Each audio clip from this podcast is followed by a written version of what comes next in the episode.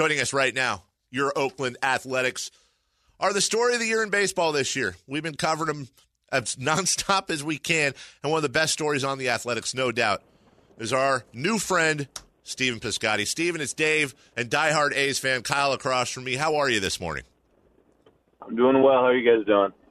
We're doing great. Uh, we're we're A's watching. A's fan, it's hard to be doing badly right now. Can- is it just Get one, that right. Is it just one of those things, Stephen, where you don't know how to explain it, you don't want to explain it, you just go to the ballpark every day and expect to win?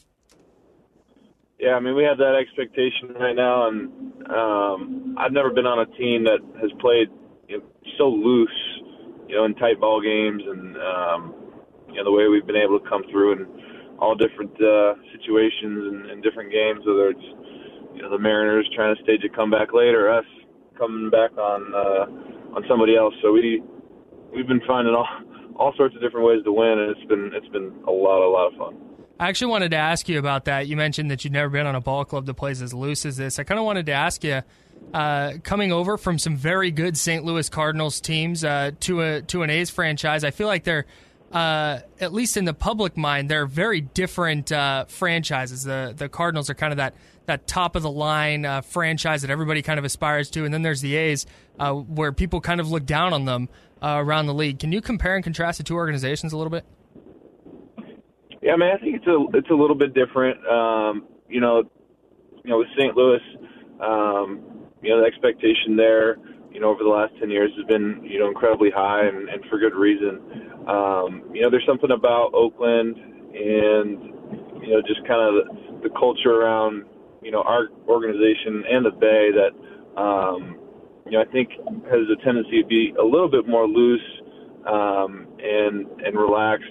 And you know, it's up for you know debate and discussion which one's better. You know, I think both um, you know foster winning teams, but but uh, you know that's that just seems to be you know the way this clubhouse and and uh, organization is is um, you know you know the expectation is there, but um, you know we're gonna we're gonna play relaxed, and I think in a game like baseball where you know frustration can get real high, um, you know situations can get real tight.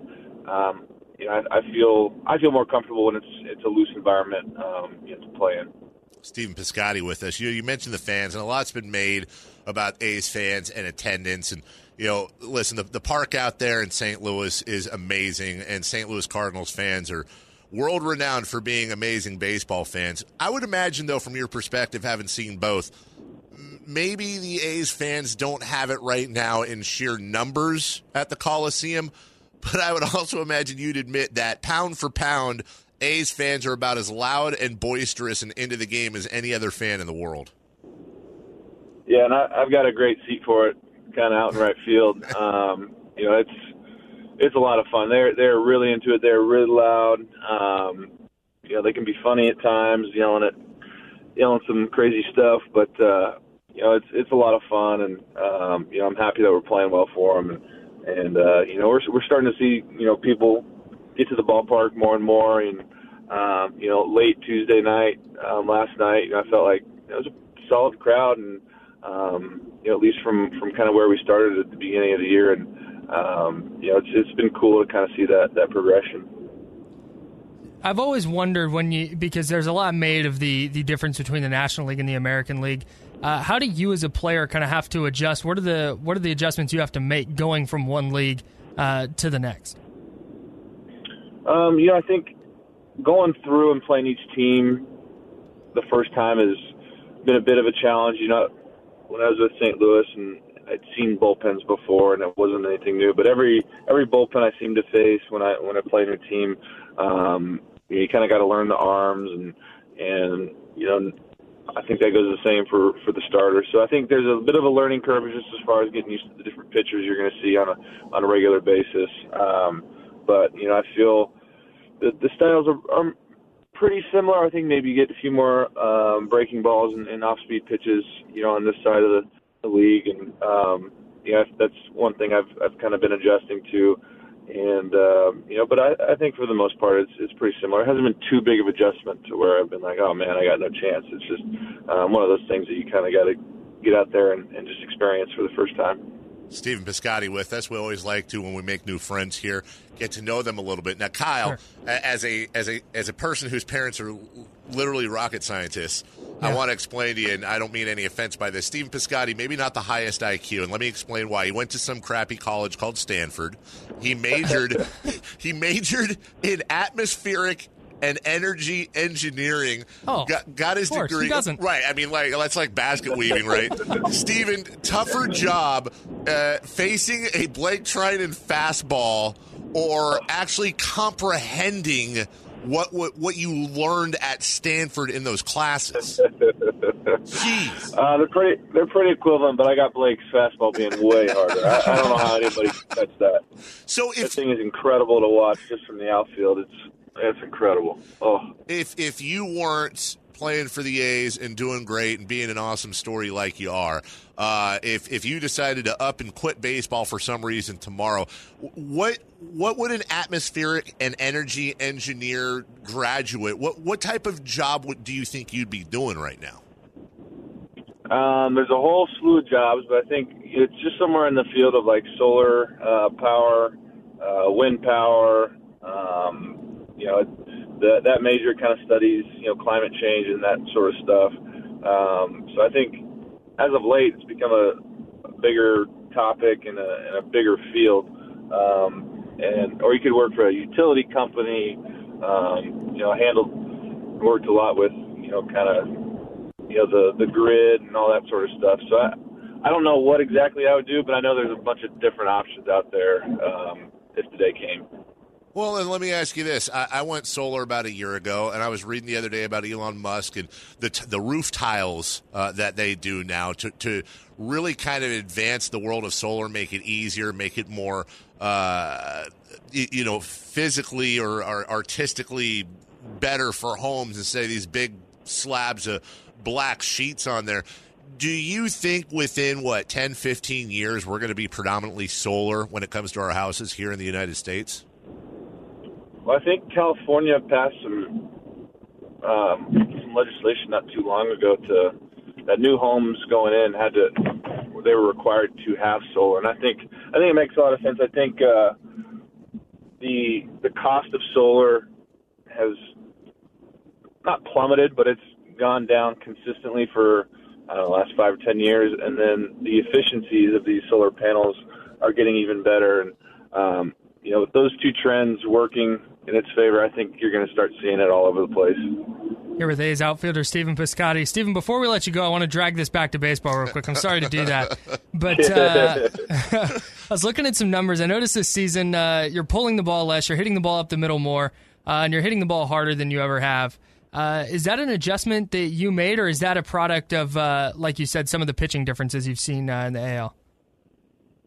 You know, I think it's you know it's my fourth season um, I'm starting to kind of really get an understanding of, of what flies and what doesn't as far as you know hitting mechanics and, and understanding what I need to do um, to to have success. I think there's all these different theories, especially with social media today on this launch angle stuff, and you got to do this no matter what to hit. And then, um, you know, I, I think there's there's more than one way to do it, and um, the way I've done it you know in the past I think is really good. And so I feel like I've gotten back to that, but I've I've kind of taken little tidbits of these these new philosophies that um, that have really helped. And it's not something to say I, I've I've just started to hit you know fly balls and do the launch angle. I, I see its its merit, but you know I've I've I've tried to just kind of pull from it and and not change who I am as as a player and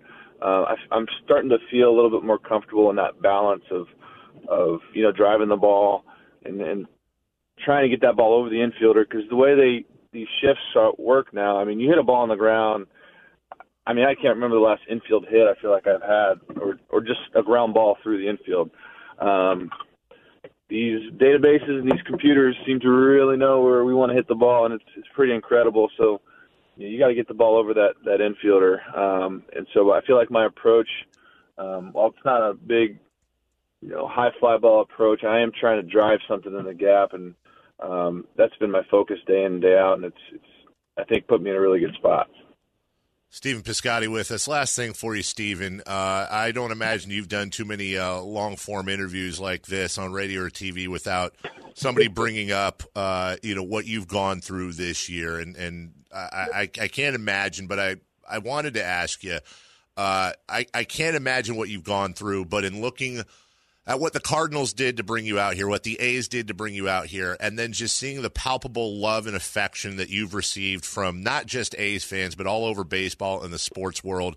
Uh, I'm not going to ask if it's made it easier, but but has it surprised you and, and made it maybe more bearable feeling that love and affection?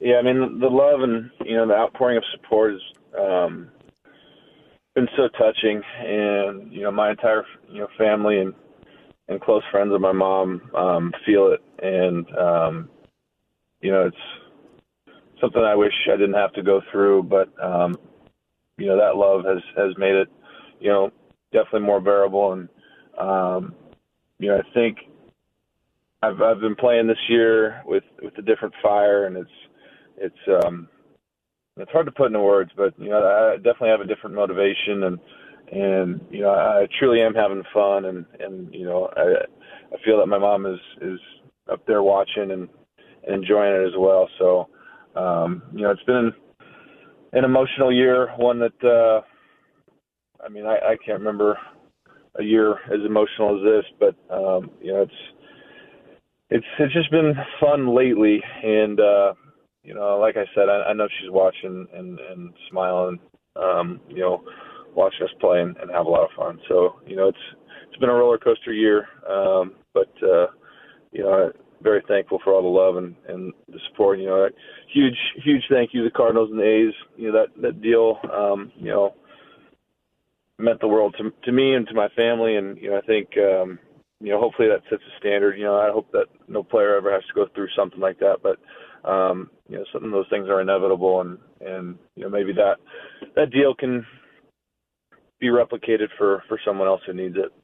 It is absolutely impossible not to root for Stephen Piscotty and those Oakland Athletics who look to get another win and a series sweep over the Seattle Mariners today. It is atmospheric and energy. Stanford grad also happens to play a little baseball as well. Stephen, we enjoyed it. I hope you enjoyed talking to us a quarter as much as we enjoyed talking to you. Good luck today, and I hope we get to talk to you later on in the year. All right. Sounds great. Thanks, guys. All right. Take care. Stephen Piscotty.